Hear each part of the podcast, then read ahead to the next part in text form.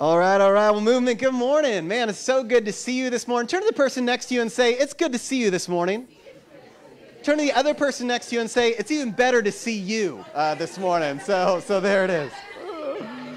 Yeah, well, we are in week two of a one week series. Uh, so, you know how that goes. And so, we started off with this idea that we were going to have a Vision Sunday. And I know that that's a big launch, but the truth is that we kind of got into it and we realized we needed to change it from Vision Sunday to Vision Sundays because it couldn't be contained in one weekend. And so uh, we've been going in a number of different directions, but I'll just figure, you know, the truth is that the Bible gives us a crazy vision. It gives us a crazy picture of what the body of Christ, the people of God, are called to be.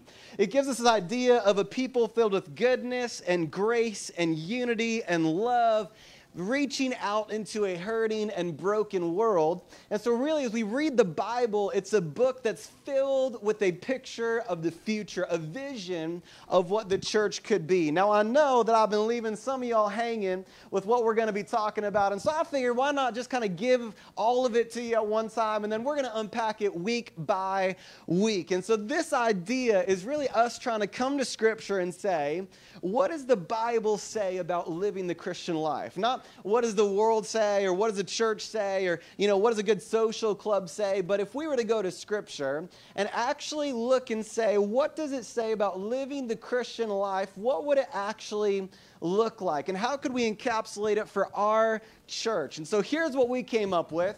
And so we said listen what we're called to do is together we are being changed by jesus and unleashing change making disciples who create kingdom cultures by discipling others, bringing Jesus close to them until every home, network, and city in the Chippewa Valley is changed by the power of Jesus. Now, I know that's a lot to say. I know that's a lot that we're encapsulating, but what we're going to do is we're going to unpack that week by week. We're going to start with just the first line today. But before we dive into that, I want to remind us where we were last week in John chapter 3. Today we're going to be in John chapter 4. If you want to turn there in your Bibles, if you want to even open up your phone app, let's be honest, that way you can track along with me. And last week we talked about this guy whose name was Nicodemus. Nicodemus came to Jesus and he had this conversation where they talked about this idea of being born again. Now, it's kind of crazy because Nicodemus kind of responds like what you and I would maybe respond like, where he's like, How could somebody be born again? And Jesus has this conversation with him. And it's this idea of listen, if you believe in me, your old life will go away and a new life will come in. And the way that new life comes in is through wanting Jesus. And so we kind of placed ourselves on the scale of where am I right now? If I was going to be honest in my walk with God, and we said you could be in a place where you don't have a want, where you could say, you know what, if I'm going to be really honest, I don't know if I have a want for God. You could be in a place where you have a worried want, where maybe you're kind of saying, you know what, I'm just worried about like the future and what that's going to look like. And so it's better to have God than not have God. And so maybe you're in worried want. Maybe you're in want to want, that you're saying, man, I want to want God. I wish that I did want God. Or maybe you're in want where you actually want Him. Or maybe you're in with. And so wherever you are, we just kind of evaluated and said, where would we be in our walk with God? Now, today, we're going to turn to John chapter 4, and we're going to talk about this idea changed to be a change maker. And so you want to go up and open up to John chapter 4. And what I would love for you to do is just, I know that you talked to the person next to you, but just kind of for a second, let them know who it was that had an impact on your life and why they had an impact on your life. Turn to the person next to you and just kind of give a little second. I know that you did that, but I don't know if you got to the person next to you. So go ahead and let them know who was it that had an impact on your life.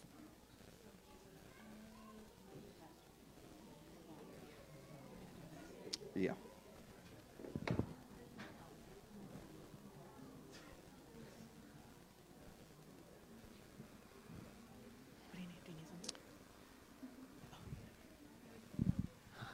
All right, so anybody want to give a shout out to somebody in your life that you said, man, they had an impact in my life and why? My dad. Your dad. And it was because he could always see the vision for my life and always supported it. Yeah, awesome. Yeah, for sure. Okay.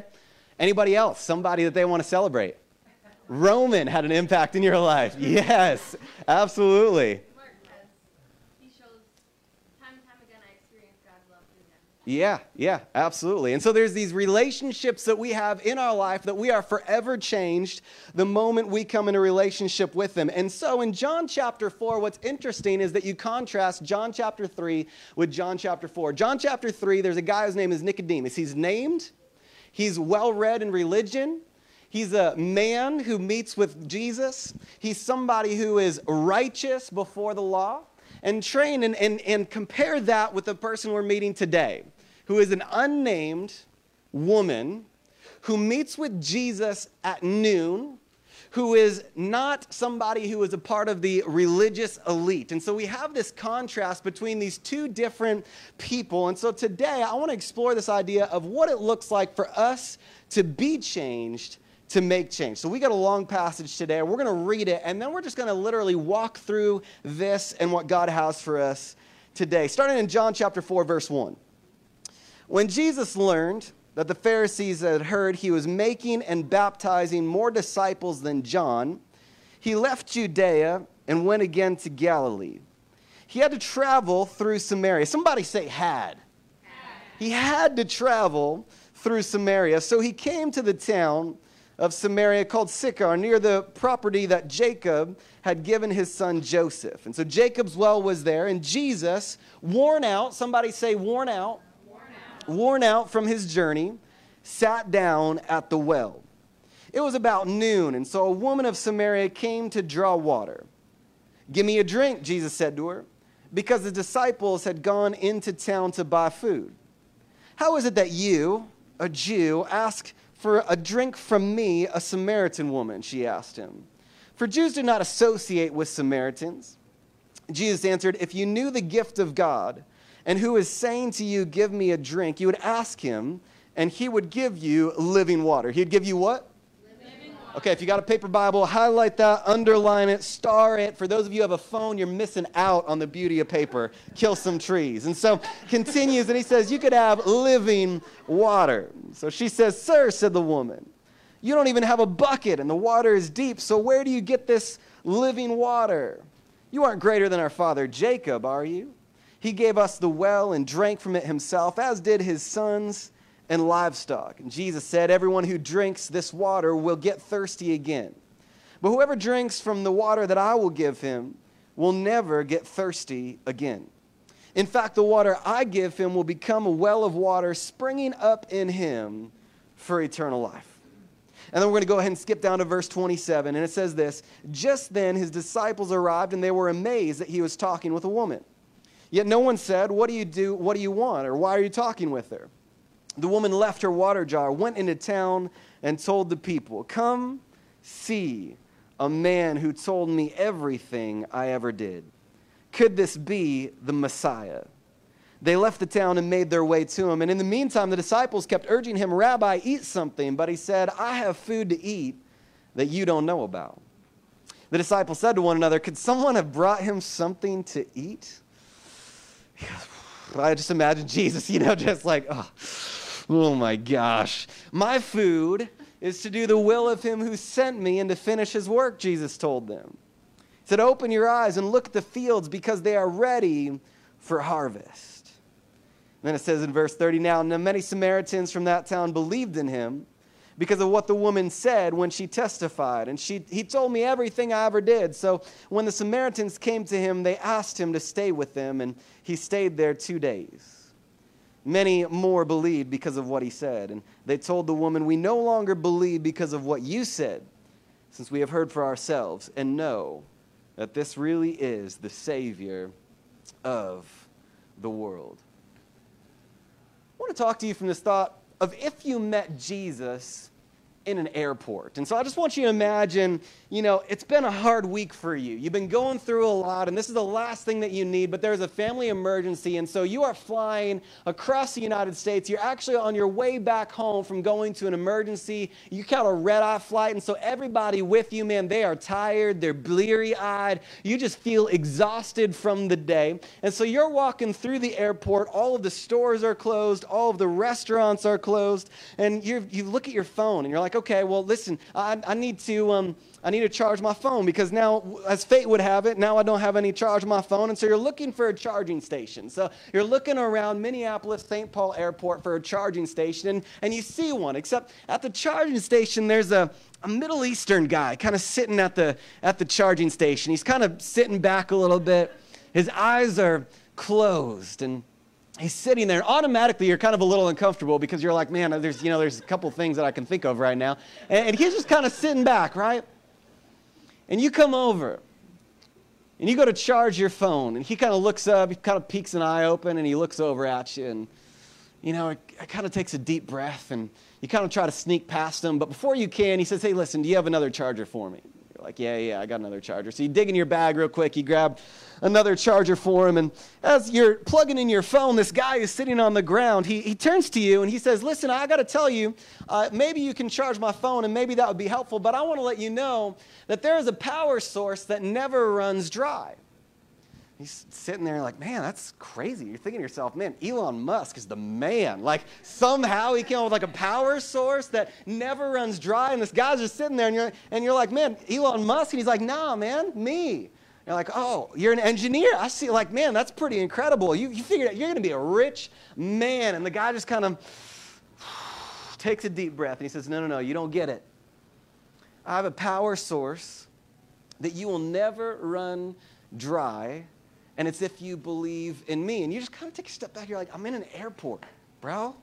Like, I don't, what are you, you're at a charging station? That's what's up. And you're going to tell me I'm supposed to believe in you, a guy I've never met before, and I'm supposed to be charged into you. And if I believe in you, I'll have a power source that will never run dry. What even are you talking about? I wonder if today we met Jesus in an airport if it would look a little bit like what this woman experienced meeting Jesus at a well. See, there's a lot of weird things about this story. Jesus actually, as he's going through to where he needs to go, instead of being like every other Jew who would have bypassed Samaria, you see, the, the kingdom of Israel was divided into two sections. One of the sections was known as the northern kingdom. They were conquered over by the Assyrians. And what happened is they exported a bunch of Jewish people and they imported a bunch of other people. And these Jews and the Gentiles began to marry, began to have some of the similar beliefs. And so there was a bunch of Jews who saw Samaria as being a place of all the rejects. And so what they would do is they would take this longer trip all the way around so they wouldn't have to walk through Samaria. And what we see is that Jesus had, somebody say Jesus had. Jesus had to go through Samaria. I wonder what the church would look like today if maybe we had to go to the places that were most broken if we went to the people who we liked the least, if we went to the people that we disagreed with the most. And that's this experience of Jesus where he says he had to go to Samaria. But while he was going to Samaria, he sits down at a well because he was what? Worn out from his journey. Is anybody grateful that Jesus didn't wait to feel 100% before doing ministry. And yet sometimes what happens is I say like, Jesus, when I'm 100, then I'll actually do something. But until I'm 100, I don't know if I'm ready for that. You see, I'm worn out. I'm tired. I don't feel like, you know, reaching out to somebody right now. But it was when Jesus was worn out that God brought somebody his way. I wonder how many times we miss out on somebody God brought our way because we are worn out waiting to be 100 when Jesus said, listen, just pay attention. And so Jesus, worn out from the journey, is sitting down at a well. We see Jesus' humanity in that moment, and there's this unlikely encounter between an unlikely person in an unlikely place talking about an unlikely thing. Isn't that the way that God works? Is that oftentimes He meets the people in the unlikely places because this woman was meeting at noon. So, this woman, oftentimes, what would happen is uh, women would go together and they would talk and they would gather and they would go either in the early morning or they would go late at night. And so, it was kind of like a social endeavor. For those of you who remember what it was like to work in a workplace, I know that it's been a, a long time, you know, but there was a water cooler, right, in your workplace. And it was the place that you'd like go and you'd get, uh, you know, some water and you'd talk and you would have a conversation, you would gossip. And it was kind of this place that was of community. And so, you got to imagine this woman is kind of on her own instead of being a part of of society and a part of humanity. Instead, she's separate. And so what happens is now Jesus is having a conversation with her. He introduces himself and he begins to talk about this idea of having a drink of living water. And as we talk about that idea of living water, Jesus actually has a whole lot backing him before that. In Jeremiah chapter 2, verse 13, it says, For my people have committed a double evil. They have abandoned me, the fountain of living water. And so you begin to see, first of all, there's somebody excited about being in kids' ministry, I can tell. And here's what they say in verse 13 Jesus said, Everyone who drinks from this water will get thirsty again, but whoever drinks from the water that I will give him will never get thirsty. And so I need some volunteers. I need three volunteers to get up because they're super excited to be here today. Mark, you're going to be one of my volunteers. And you're going to hold, there, there you go. That's exciting. Okay, Chase, you're going to be one of my volunteers. Thank you, thank you. And uh, all right, Lynn, you're going to be one of my volunteers. Perfect. Okay, so when we talk about living water, the truth is that it doesn't really get encapsulated by one. You're doing great. You're hiding behind it. And so it doesn't really get encapsulated by one idea. And so you got to ask the question what is living water like? The first thing that living water is like living water is like a phone. And so tell me, is that phone charged? Yes. How charged is it? I don't know. Put your reading glasses on. I wasn't ready for this moment. Um, not very much. Not very much. Okay. What, okay. So what that means is right. There was a phone, and the, the problem with the phone is that it can't produce power on its own. The only way that a phone gets power is if it's connected to something else.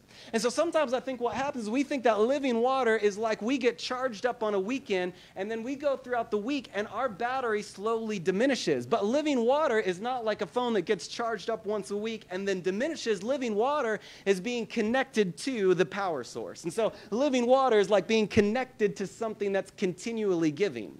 Living water, uh, I don't know what kind of shrub this is. I couldn't find a fruit tree. Uh, so, so, so, so tell me, uh, is that tree go? Okay, if it was a fruit tree, is this producing any fruit? Not anymore. It's not. Not anymore. It's not. Why?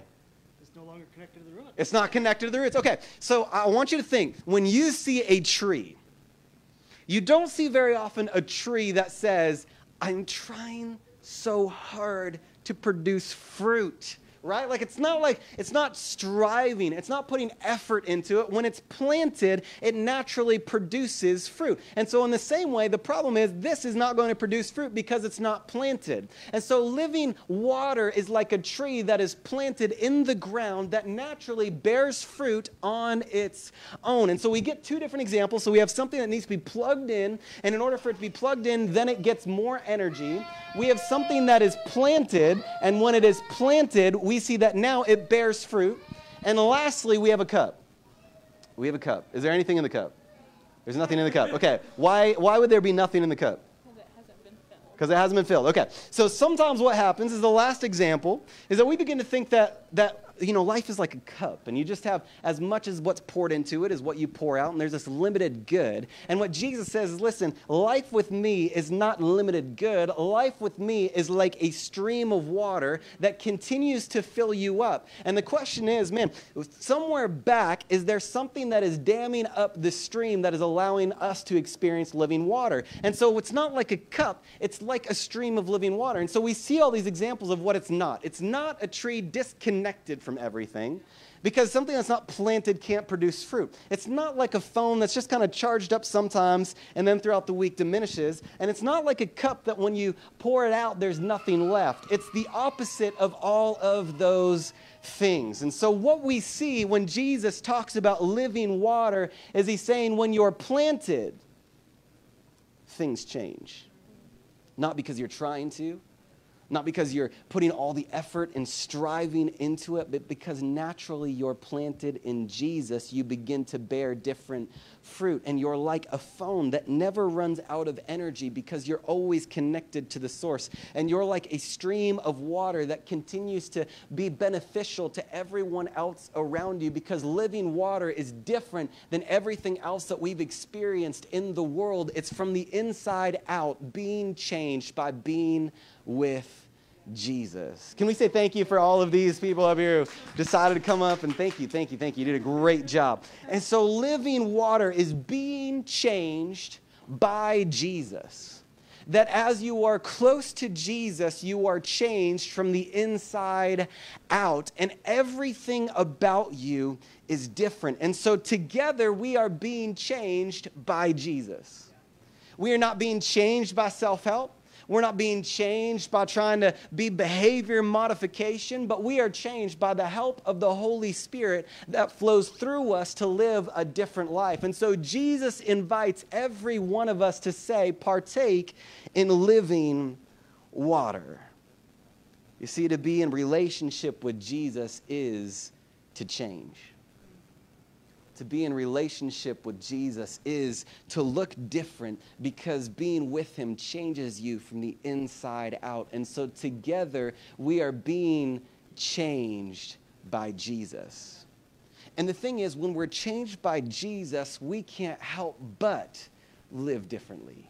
We can't help but want to do things that we didn't want to do before. We can't help but want to love the people around us because we've been with someone who loves every single part of us. And what happens is this woman, when she meets with living water, doesn't keep it to herself, but she can't help but go and tell other people about it. Verse 39 says Now many Samaritans from that town believed in him because of what the woman said when she testified. He told me everything that I ever did. And they told the woman, We no longer believe because of what you said, since we have heard for ourselves and know that this really is the Savior of the world.